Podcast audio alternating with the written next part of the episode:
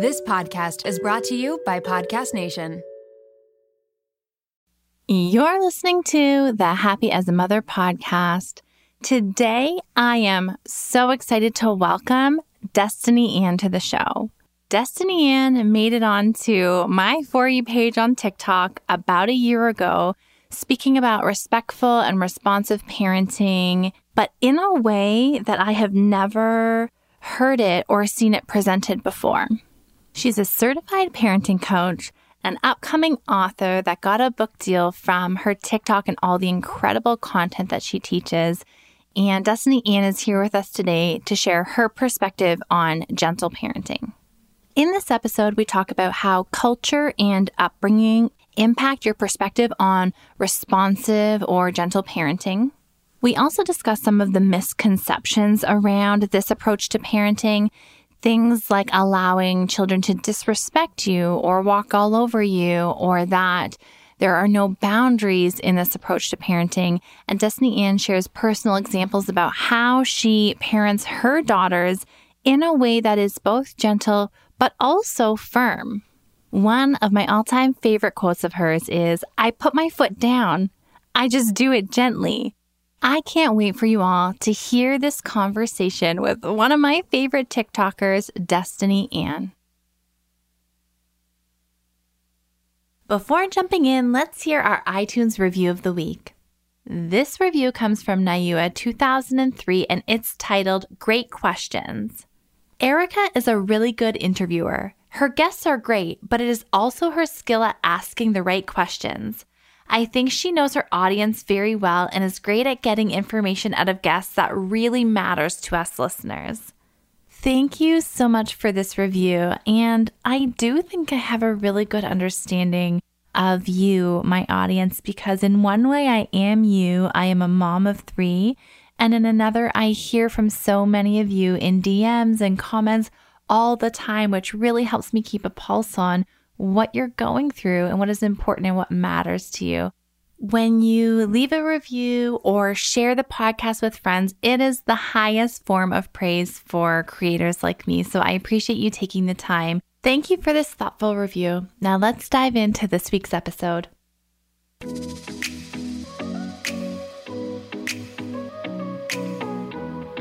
Welcome to the Happy as a Mother podcast, where we are dedicated to helping you cope with the load of motherhood. I'm your host and registered psychotherapist, Erica Djossa. Let's work together in letting go of shame and guilt, accepting where we are in our journey, and moving towards becoming the women we want to be. We will hear from experts, learn practical tips, and listen in on honest conversations. Please note that the information shared in this podcast is for educational purposes only and should not replace the advice of your healthcare provider. Okay, let's dive in. Destini, and thank you so much for taking the time to join the podcast. We've been back and forth trying to make this happen. I'm so excited to have you here with us.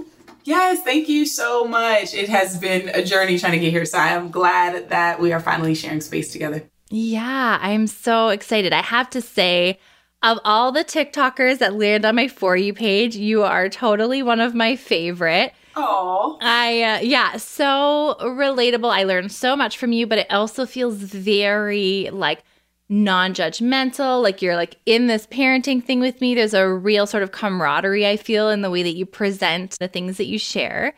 I'm so curious before we dive into some of that and what you teach on your tiktok like how in the world does one find themselves to have like a 1.5 million tiktok audience? Like how does that happen? Honestly i joke. I say this all the time that i feel like i snuck in the back door. Like this is this is not the plan at all. And I have been in the space of conscious discipline and positive parenting for a very long time, but I've just been doing it in my house. And so I was a business coach before, and that transitioned into mom, business owners, and then that kind of transitioned into balance and talking about parenting. And so my daughter, my nine year old, she was eight at the time, she was just like, Mom, you should make a TikTok for your business.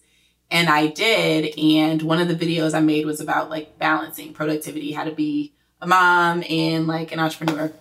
and it did okay. And I think mm. maybe like two weeks later, I did the good job song on TikTok and it just like went viral, like 40,000 remakes of the song. And so I was like, oh, like you can do things with this. I've always been a content creator, just as a business owner. I'm a hairstylist. So I was like, I just got to make videos and like talk, and people actually want to listen. And I think it resonated because of everything that you said. Like, I try to make it relatable. I try not to be preachy. There are no shoulds on my channel. And I think that that's why it resonated. Also, because most of the content creators in the peaceful parenting space do not look like me. So mm. I feel like it was a breath of fresh air to a lot of people that maybe didn't have representation in the gentle parenting space.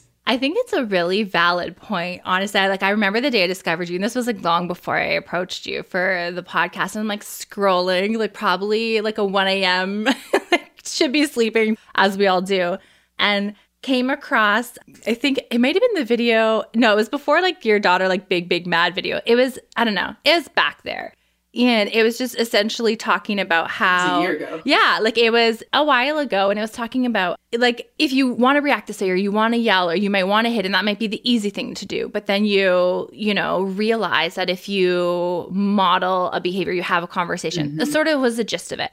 And my husband and I had been having these conversations about gentle discipline or responsive, you know, parenting and gentle parenting. There's like, I feel like there's lots of sort of synonyms for this style and approach out there.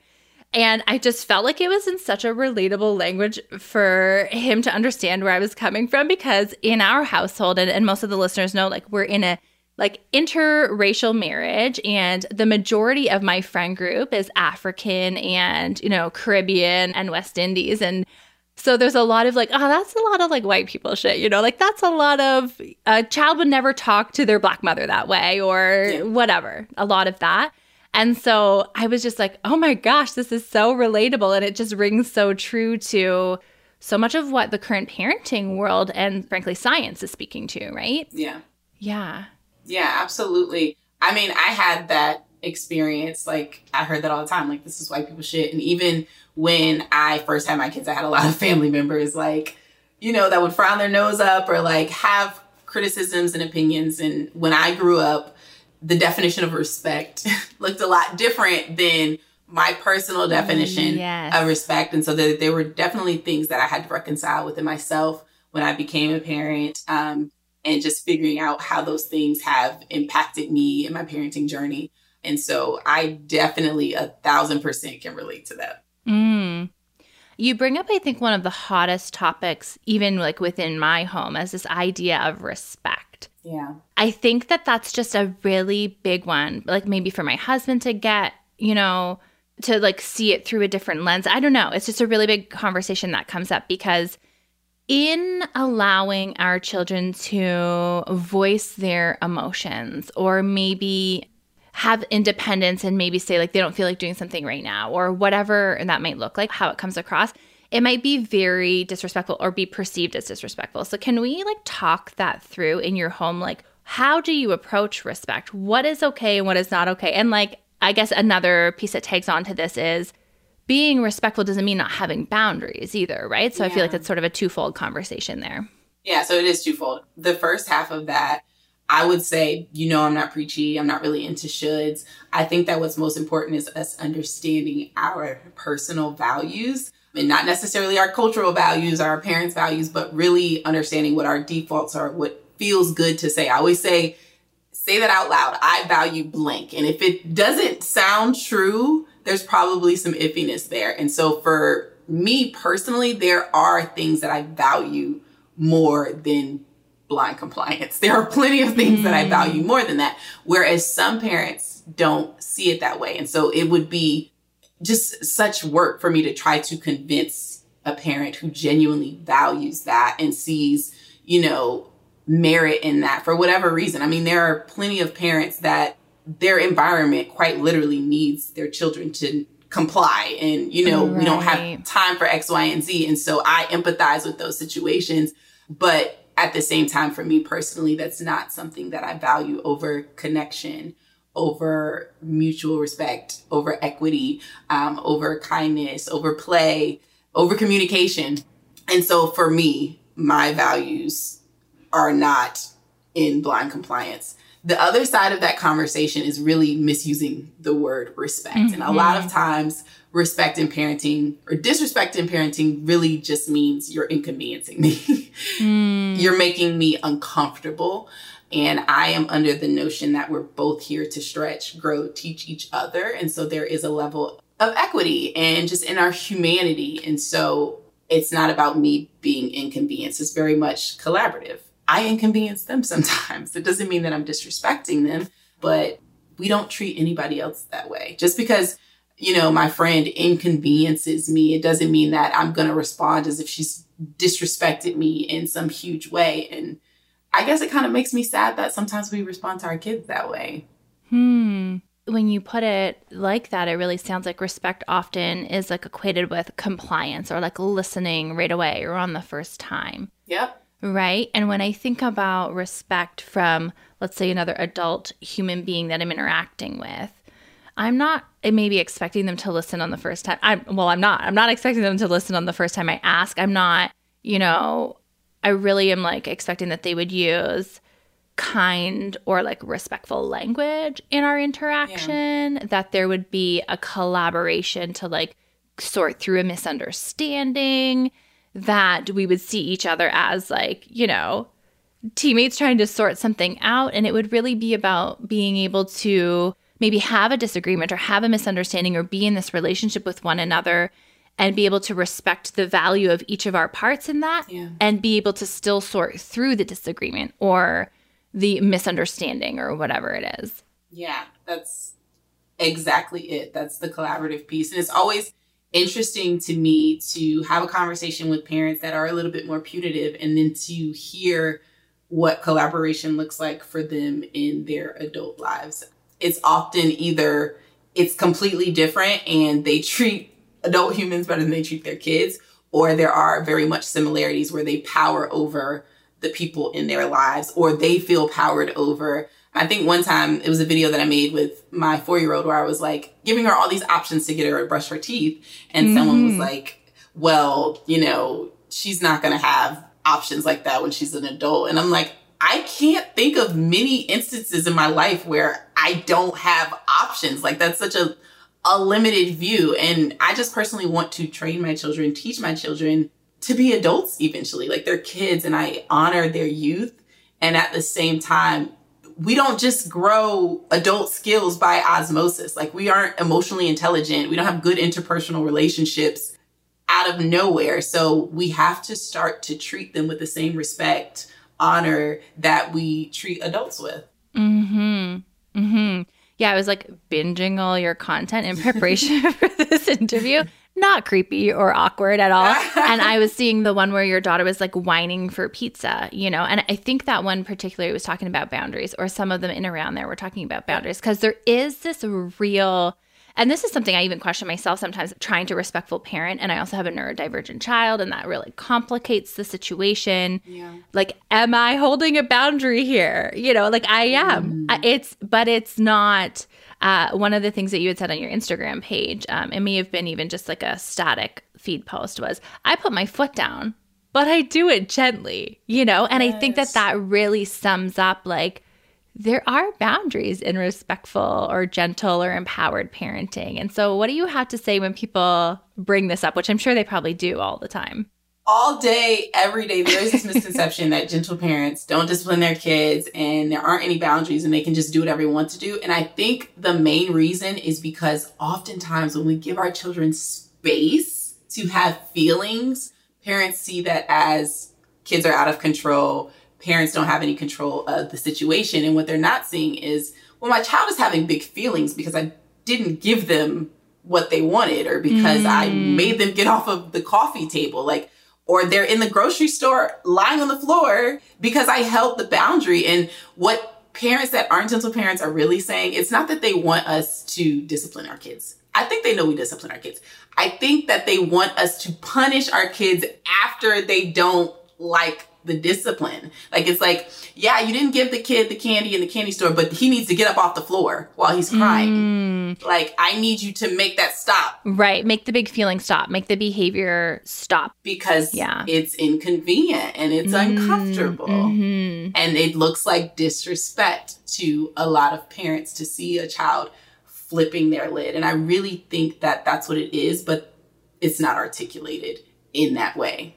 Yeah, the behavior or the feelings or the tantrum being interpreted as like disrespectful to the parent. Like your child is not behaving in public, for example, Yeah. or something like that, right? It's being interpreted as disrespect or not complying or something along those lines.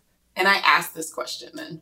If my kid could genuinely do whatever they wanted to do, if they were walking all over me, why would they need to cry? why would they have big mm. feelings? If they always got what they wanted, they would be fine. Like they would be super happy. No, my kids get upset all the time. They get frustrated, they get mad, they get sad, they cry because there are boundaries within their environment. Some that are just because they're smaller, and then others because they're based on my values. And sometimes it is a no. When it was 11 o'clock last night and my four year old still was bouncing around last, like, what the heck?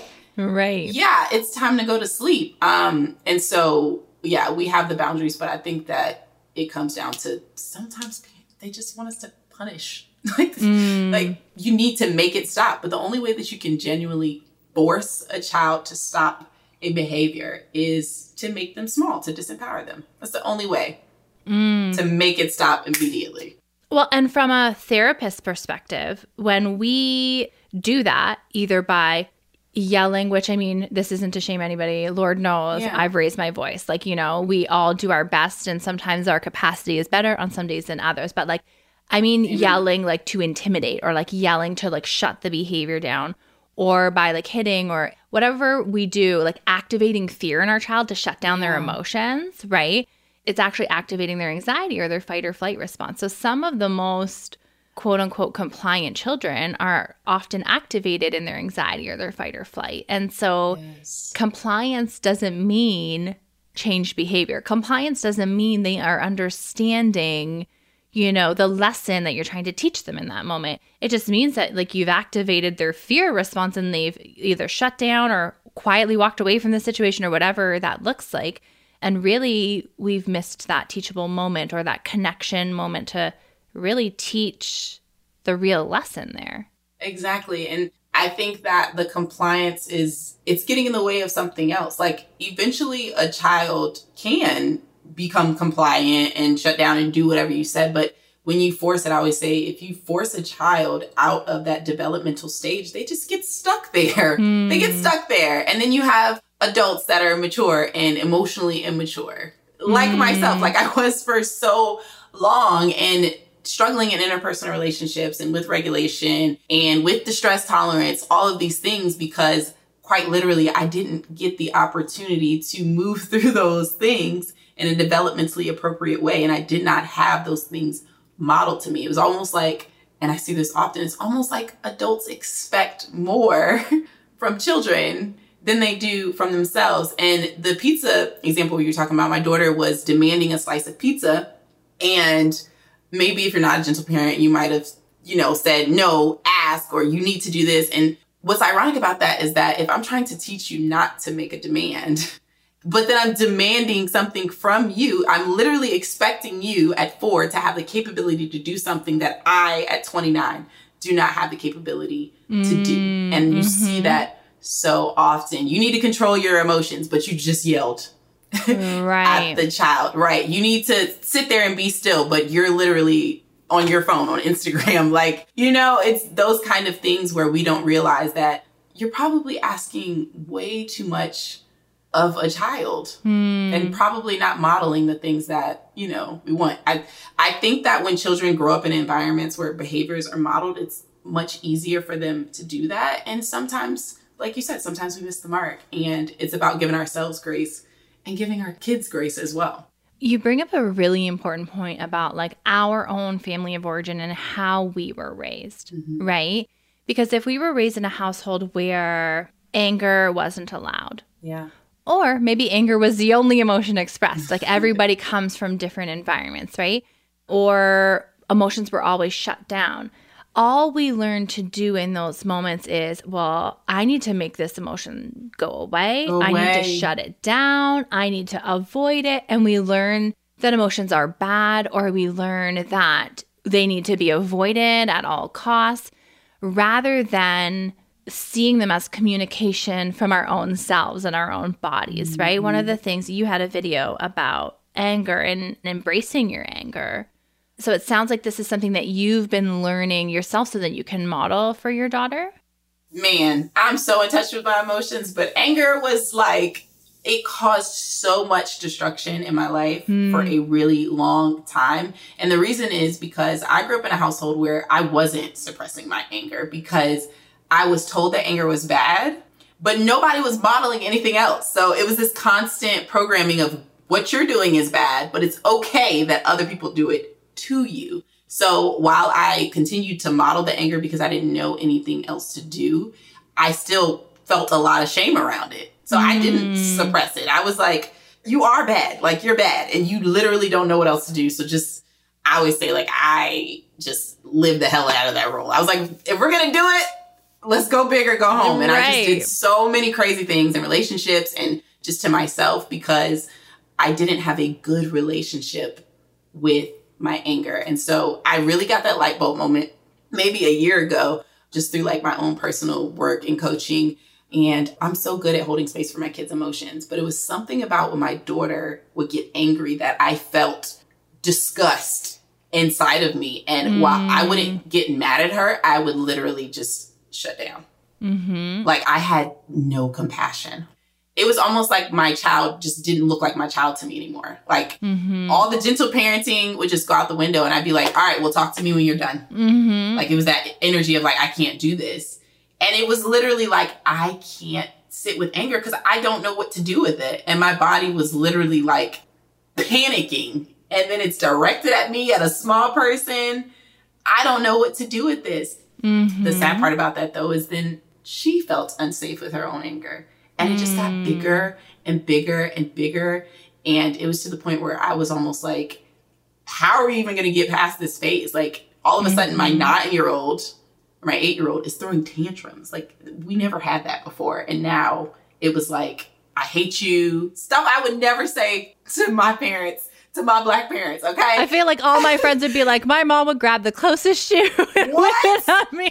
Like, that's the jokes in my circle of friends, right? Like, I would have been hit with a shoe so fast or whatever mom can Whatever grab. was like, close. yeah. I mean, and I've had arguments with my mom, like full blown, what the heck arguments, and I still would not say that. Like, something about I hate you, mom, is just like, that's the ultimate. But when I talk to like my white clients or like anybody that's not black on Yeah. Instagram or something, like, oh my God, my kids said they hate me, you're the worst, blah, blah, blah. And just, because it genuinely is it is normal it is normal it's just not Hmm. what was culturally normal for me growing up and so when i heard that i panicked. And i was like oh my god maybe this is white people shit. Maybe I that's like that's my question for you like because i have these moments sometimes right? Like where i'm allowing a behavior to be expressed to a point. I have boundaries. Respect is required. We can talk about tone in a minute. Gentle parenting doesn't always mean being fluffy Yeah. and happy.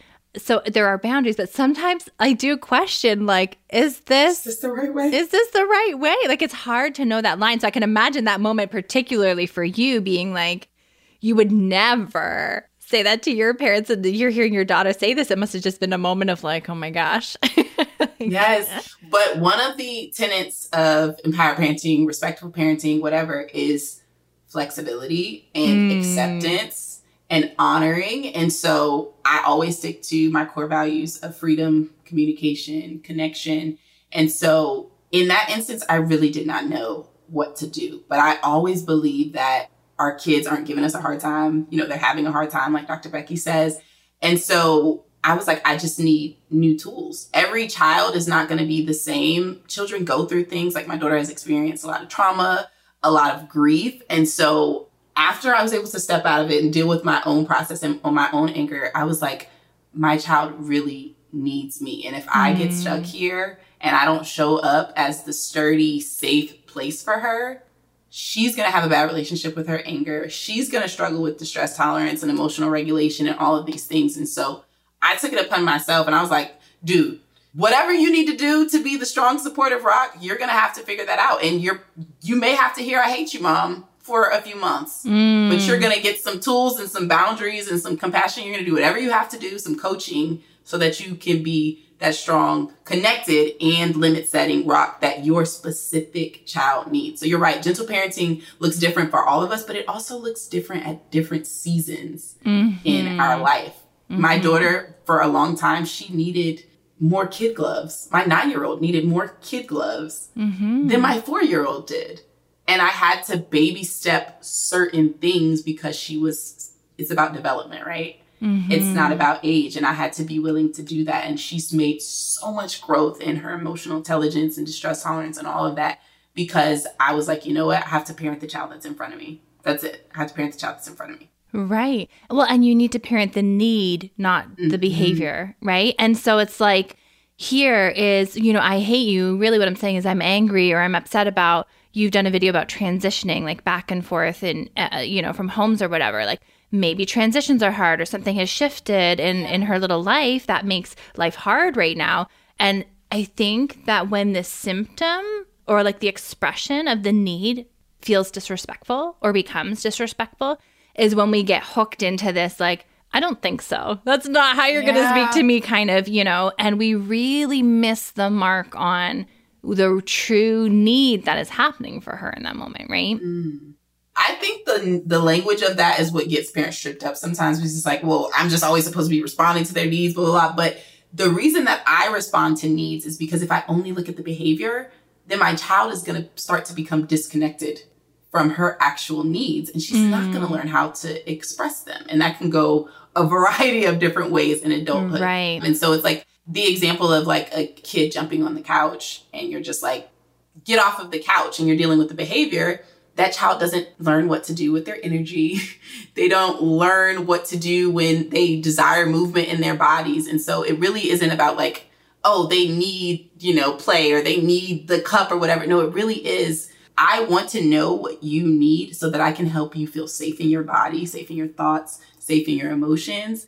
And outside of this moment, I can teach all the, the language part is easy. The make a request and all of that is easy. I want to make sure that you feel like a whole person so that when I try to teach you this language, it actually lands and sticks and resonates for years. Mm-hmm. Mm-hmm. So they can then like pause, try to understand what their own need is and articulate it rather than just defining themselves by their behavior, which is kind of like what you had said happened when like, well, I'm bad and I'm gonna play the hell out of that role, you know?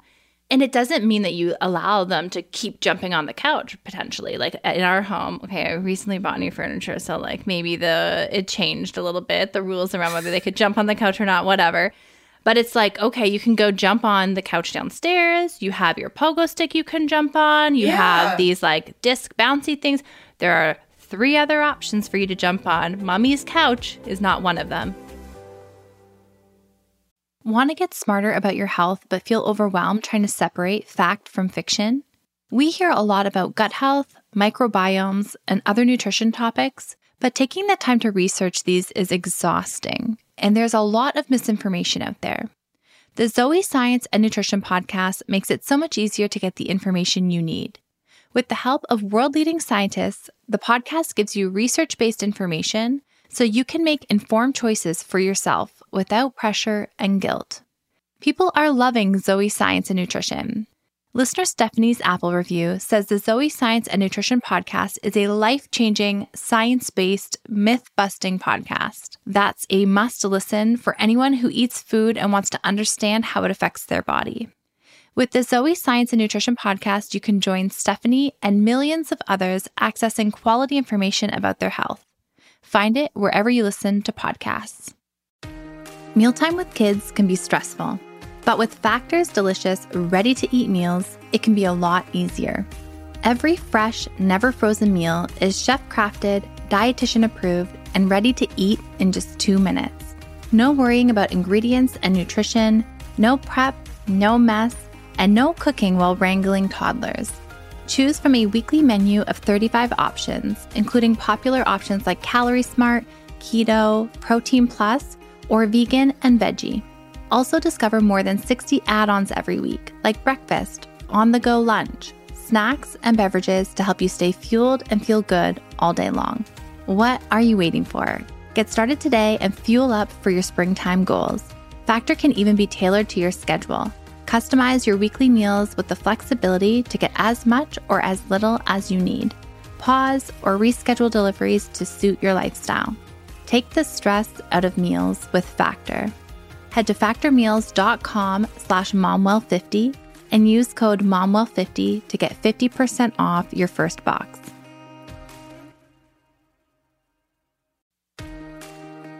One of the most relentless mental loads is being the juggler of medical appointments. Researching doctors, reading reviews, making phone calls to book appointments, it's a lot of stress when you're already juggling so much invisible labor. That's what makes ZocDoc great for moms. ZocDoc is a free app and website where you can search and compare hundreds of types of highly rated in network doctors, including mental health providers, and instantly book appointments with them online. ZocDoc has doctors of all specialties, including therapists, psychiatrists, and psychologists, with verified patient reviews so you can make sure they check all your boxes. You can find mental health providers who offer in person appointments, virtual consults, or both, whatever works for you. The typical wait time to see a mental health provider booked on ZocDoc is just four days. Sometimes you can even book same day appointments. Make juggling appointments easier with ZocDoc. Go to ZocDoc.com slash momwell and download the ZocDoc app for free. Then find and book a top rated therapist, psychiatrist, or psychologist today. That's zocdoc.com slash momwell. ZocDoc.com slash momwell.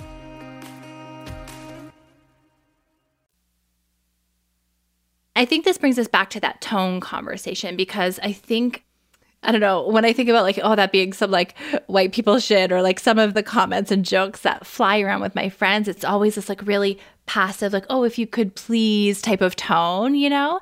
And that's not the case. And you've got a video on this. So I'll, I'll, I'll pass it to you in terms of the various tones that come in this space as well. It's not just monotone and I don't know. No, it's not. One of my community members that commented and was like, How am I supposed to sound like Mary Poppins when I'm Mary Popoff? And I thought that's actually so funny. Like, exactly. So I actually have a very gentle tone. Like I joke that like I don't do the Elmo voice, but I do have a very gentle tone just day by day. Like I want my kids to feel like gentleness around me and I like call them sweet girl and I'm always kissing him, kissing them and like saying I love you all the time. I'm very gentle. When there's discipline, it does not resonate. mm-hmm. It does not resonate. And I think that because I save this tone for those moments, I don't have to yell. I don't have to hit them like they they understand like okay, this is a bit more of a serious moment. Like let me listen in.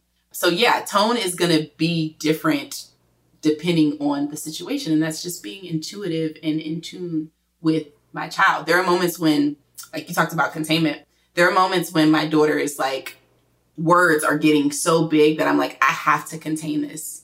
And the nine year old, I'm like, if I'm whispering, she's going to overpower that. And there are certain things that she doesn't need to say right now because mm. it's not, mm. she's not safe for herself right now. Mm-hmm. So I will mm-hmm. like grab her face and like, I'm louder and I'm like, Ken, I'm right here. It is safe. It is safe. You do not have to say that. Like mm. that if I was like, it's okay, I'm right here. No, no, she's gonna be like, I'm yeah. big, my anger is huge, and my mom is small, and she can't handle my anger right now. So mm-hmm. I do, mm-hmm. she does need me to be that strong ship for her sometimes. But you gotta be intuitive. So valid. Like you have to like meet them where they're at in a way. Like obviously we're not like one upping and escalating with each other. Yeah, but no. if if the, if the situation is very tense and we cannot sort of like match the seriousness of it or something, then it might just fall like by the wayside or not be taken seriously or maybe even provoke further because if it doesn't feel like we're yes. taking their needs serious enough, you know. So there is something to be said for being able to be very stern in a boundary, but that still can be connected and respectful and responsive. And and this is something that you had also said we do sparingly so that when we do do it, mm-hmm. our children know that we're very serious, right? Like I try very hard to say no or don't do this or don't do that and whatever. And some days I'm better than others, and some days the kids are better at listening than others. But I will say, and I think that they're pretty attuned to know that, like, mommy is getting frustrated now, and you can hear yep. it in my voice. Like, listen to my voice. I'm getting frustrated. I've asked you 10 times now, and I've, it's enough, you know, that they are like, oh, okay, shoot, like, I better get it together, you know? If I don't literally use those words, if I don't say I'm frustrated, I'm angry if I don't, they're gonna be like, well, you're showing that you have feelings and you're not saying it. So it's hilarious. Yeah, my daughter's always like, you're it's in your eyebrows. Your frustration is in your eyebrows. That's so funny. So my kids are a little bit younger, so they're not there yet. But as therapist kids, I can just imagine like it comes back to you, right? Like they're gonna be like, um, mommy, do you need to go like take some deep breaths? They hold you accountable. They really do. Like the other day, I was just like in a rush and I was just like, come on, like just let's go. And she was like, gentle, huh? And I was like, like okay, Ken, like you're right. Like, but it always, always comes back to my values. And so in a moment, it like connection is just one of my values. And so if it's not connecting, like I can try to be playful and sometimes it works with the four year old, but if it's not connecting, mm.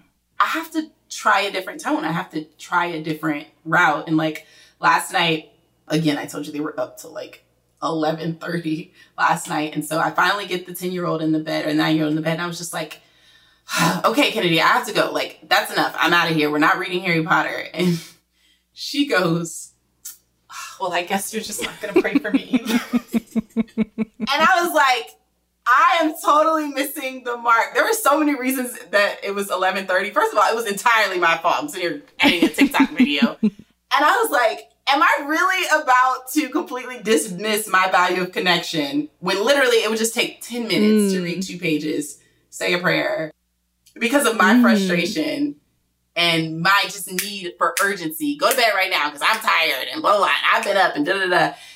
And I was like, "Wait, no."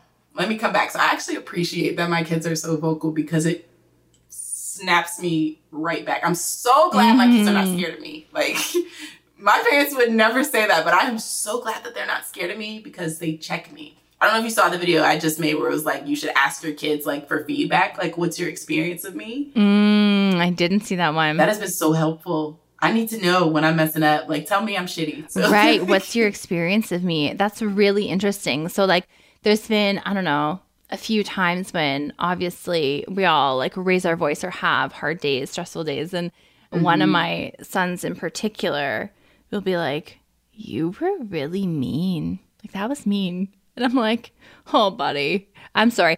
Not to mention he was acting like a freaking little a hole, but we won't address that. But I, I was mean, yes, Why yeah. But like you know, but but like his experience of me in that moment was like your face looked really mean, and you were really you know he's like telling me about like his experience, and I'm like. You know what, buddy? You're right. Like, I was really frustrated because of the situation and I got really mad.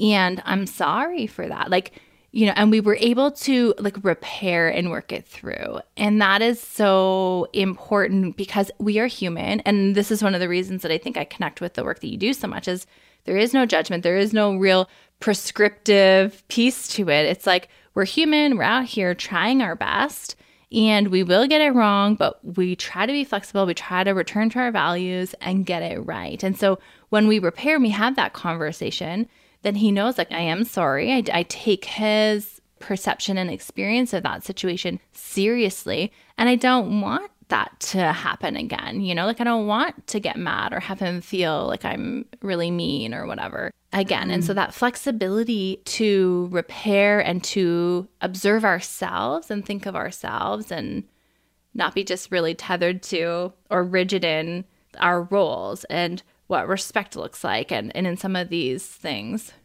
And I think what you kind of pointed out right there is like repair is so important. And a lot of times parents think that repair is just saying sorry. And so sometimes if they genuinely don't feel like they did anything, or if they really didn't do anything, they're like, why would I say sorry? And I don't personally apologize if I didn't do anything. Mm-hmm. However, repair can still happen without the words, I'm sorry.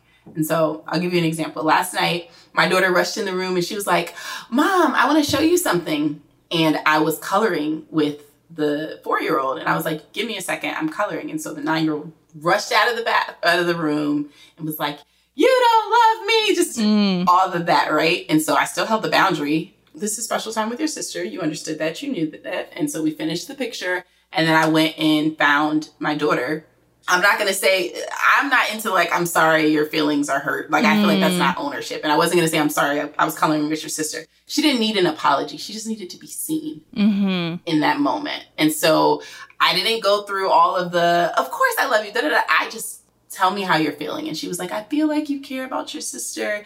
And I'm like, that must be so difficult. What do you need? What do you need right now? Do you need some love? Do you need some attention? You know, sometimes I'm with your sister. Right now I'm with you. What do you need right now? Because mm-hmm. I want to show up for you. I didn't have to say sorry. There was a clear, like you said, there was a clear need. And I think that sometimes repairing the moment isn't about the words, I'm sorry. It's not about an apology. Sometimes it really is about empathy, allowing our kids the space to feel their feelings and then showing up with presence and support in whatever the way that they need in the moment by me doing that, she understood my mom does care about me. My mom does want to give me attention. She is available for my emotions. And showing her that was a lot more powerful than me just saying, I'm sorry that I wasn't, that I was coloring with your sister. Right. Like when you say you're sorry, you're like taking that responsibility onto you and like you had clearly maybe set out this time with your four year old or whatever. So it wasn't so much about something that you had done. It was just she needed you in that same moment and you're one person, right? So one person. Yeah, you're one person. It's just me here. I'm outnumbered. But yeah, I don't I'm not going to apologize for a boundary. That's confusing. Mm-hmm. That's confusing. I don't apologize for boundaries. I understand, support you through the discomfort of the boundary. Mm-hmm. But the boundary is the boundary. And boundaries keep us all safe. And I remind her, like, when it's me and your special time, it's important that we all honor right. That. I protect that time too. I yeah. wouldn't apologize for mm-hmm. that. Right, exactly. Exactly. And she understands that. Maybe one last thing before we wrap up here that comes in from my community and questions a lot is like, as a single mother, I don't get time for myself, or like I'm so burnt out, or I'm so, you know, like maybe more easily triggered because it's all on me, which I mean, I can really respect. I've seen you do some videos about how you find some moments for yourself. What might be a few things for single moms or single solo parents out there who are trying to implement this into their lives? I mean, I know that there's a lot of language around, you know, setting boundaries and having fun, yada, yada. Yada. But I personally think that the first step for me before changing anything was finding ways to make peace with my situation, finding ways to make peace with the fact that I don't have support, peace with the fact that my schedule is crazy, that I'm outnumbered. And for me, that was things like therapy, that was things like journaling, that was things like taking care of my body, just being able to fully be mm. okay with what is going on right now before I make any external mm-hmm. changes. And that in itself was such a major shift in my presence and the way that I showed up and the way that I perceived possibilities. And so because I was in a better space, my actions were in alignment with the new beliefs that I was creating. The whole time that I was like, this is a death sentence, this is the worst thing ever, that's what I was acting on. And so I hear people that are like, I can't find support, there's nobody, mm-hmm. like I don't mm-hmm. have anybody. I'm like, we have to deal with that belief before I can even give you resources because whatever resource I give you, you're probably going to sabotage it or you're going to throw it out mm. the window because of that negative belief. And so for me, it was starting there. And then I was like, I felt good. I'm like, yeah, sure. I can, you know, talk to the mom in the pickup line or yeah, I can get on meetups and we can go do things together so that I can meet other families so that I can get support. And I think that it transitioned how much money I made so that I was able to pay for things that are more convenient, not have to cook every night or be able to pay for a nanny and I don't mean to sound like woo woo, like it's it's much more than manifesting. Quite literally, I felt better, so I was able to yeah. do more. So I think that that's where I would start. That growth mindset, right? Yep. And like when you deal with some of these core beliefs, then you can believe different things for yourself, bigger things for yourself. This is sort of like a sidestep. And in terms of building this business, my husband and I joked the first year, all I did was he was my therapist pretty much in all my like limiting beliefs I was bumping up against because it was like, who are you? Who does this? Da, da, da, da, da, you know? And so I can see how beliefs play such a big role, especially if we're talking about like beliefs where, uh, like in therapy, that come up a lot with whether it's single moms or just generally speaking, is like, you know, people leave and people like like abandonment and resentment and you know, no one really does care or like people aren't trustworthy or like I don't know, whatever that is, right? There's I'm sure there's lots of different experiences people have. And so, if we have that lens through which we're perceiving even our support system potentially or whatever, it can be limiting for us at times. So, I appreciate that perspective and how you speak about practicing moments by yourself when your child is not yep. dysregulated so that when you do need a moment, they can give you a moment. Independent play, I would say this independent play is my babysitter. It's like, mm it took so long. And I think that when people see a snippet of a video on my Instagram or something, they're like, well, my kid wouldn't do that. And I'm like, yeah, two years ago when we started doing this, I promise my four year old wouldn't sit and play by herself for 45 minutes. But I really was like very intentional about, okay, we're going to set a timer for a minute. And I'm going to go and I'm going to be gone right outside here. And then I'm going to come back. And I, over time, expanded that.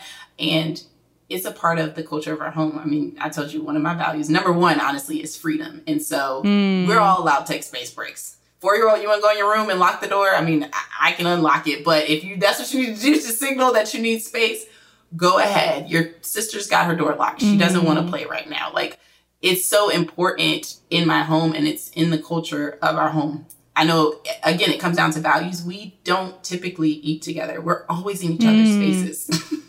by six o'clock, yes, please, fine. Go talk to people that are your age or like go do whatever you want to do. Take your space break. And so mm-hmm. we practice that so that way it's not like when I'm really like triggered or it's hitting the fan, it's not an emergency in that sense. I really can step away because I practice it when we're not triggered.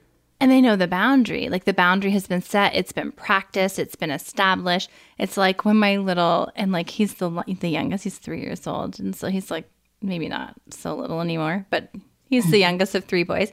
And he'll be like, I'm going to take a shower because it's literally the only way on the weekend I'm maybe carving out like 15 minutes of silence for myself. And he's like, Mommy, but can I like come in the shower with you? I'm like, No, no you I cannot. Know. You're adorable and I love you. And like the thought of that is kind of adorable, but no, like I just need a minute to myself. Yes. And holding those boundaries are just are really important. And and they're not luxurious breaks and we think of self-care and it's you know there's all no. this like controversy and of how we experience self-care but boundaries even within your home and with your children as a form of self-care so that you can buy that space break as you said or establish some of that within the home adjust allows for these little restorative pauses throughout the day so that we can reset our nervous system I can process the tantrum I just dealt with or whatever it is. And then I can show up again now for like my second half of the shift in the day and be like, we're going to handle this. Clocking back in. Yeah.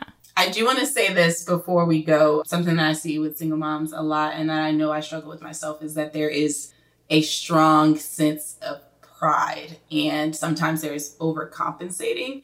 And so, a lot of times, it's not even necessarily a lack of capability, but more so just a lack of capacity and willingness to lean into certain things. I know specifically for me, I homeschooled. Mm since she was in kindergarten.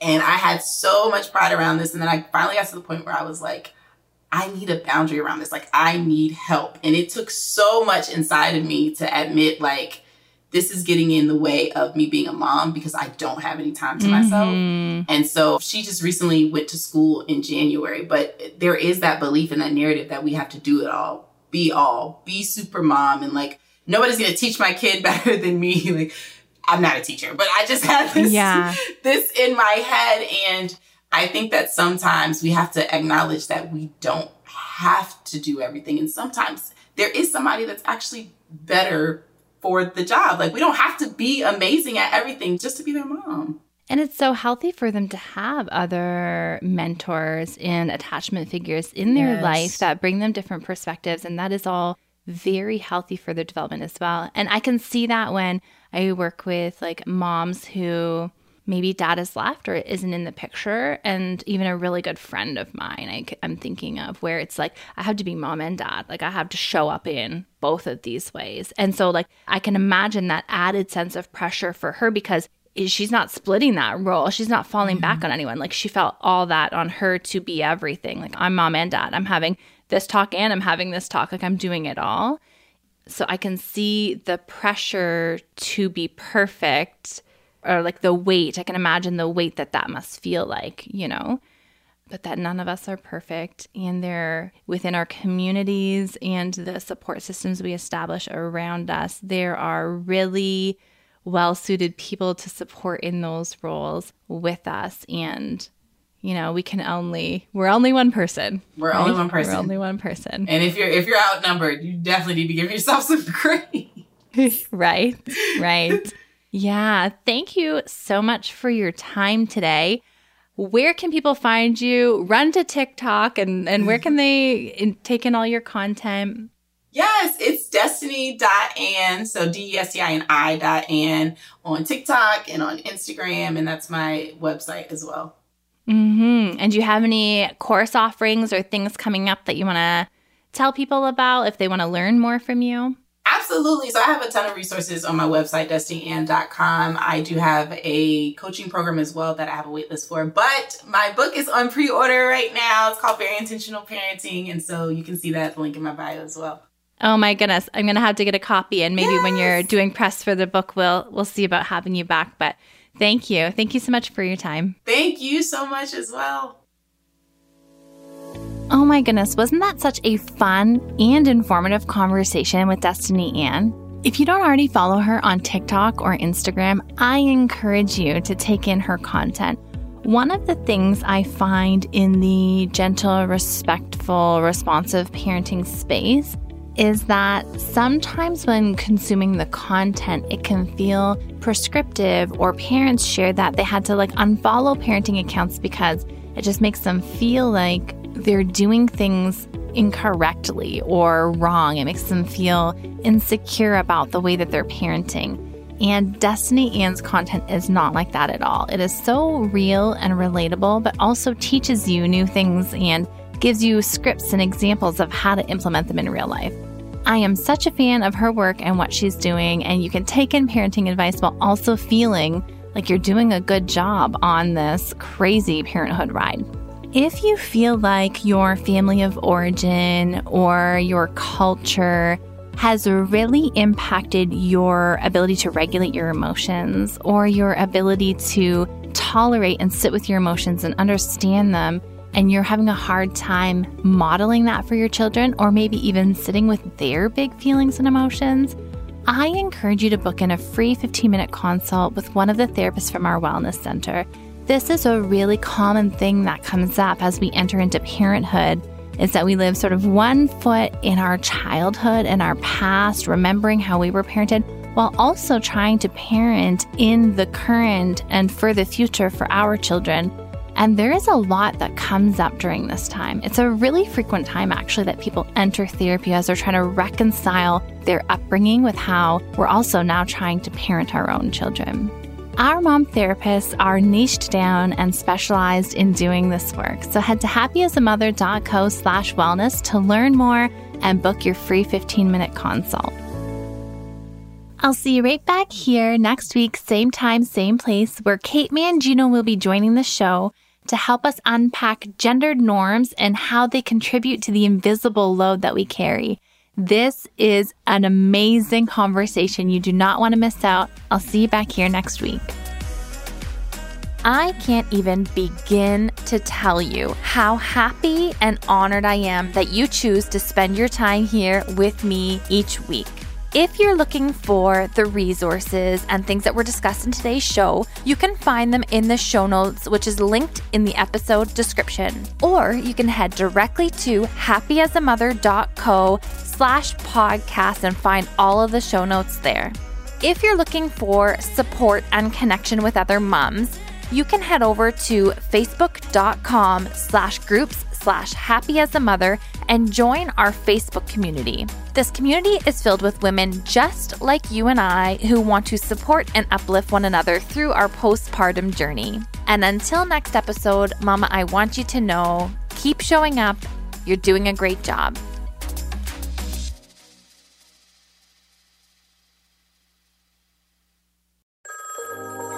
Settling is not an option. For Everything I desire is already mine. What if you can have it all? because every day is for the girls.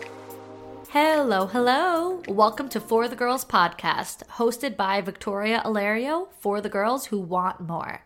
Listening to For the Girls will have you ready to raise the bar, stop settling for the bare minimum, and start believing you can have it all and step into the 2.0 version of you. You can catch a new episode of For the Girls every Monday across all podcast platforms. Until next time, girls.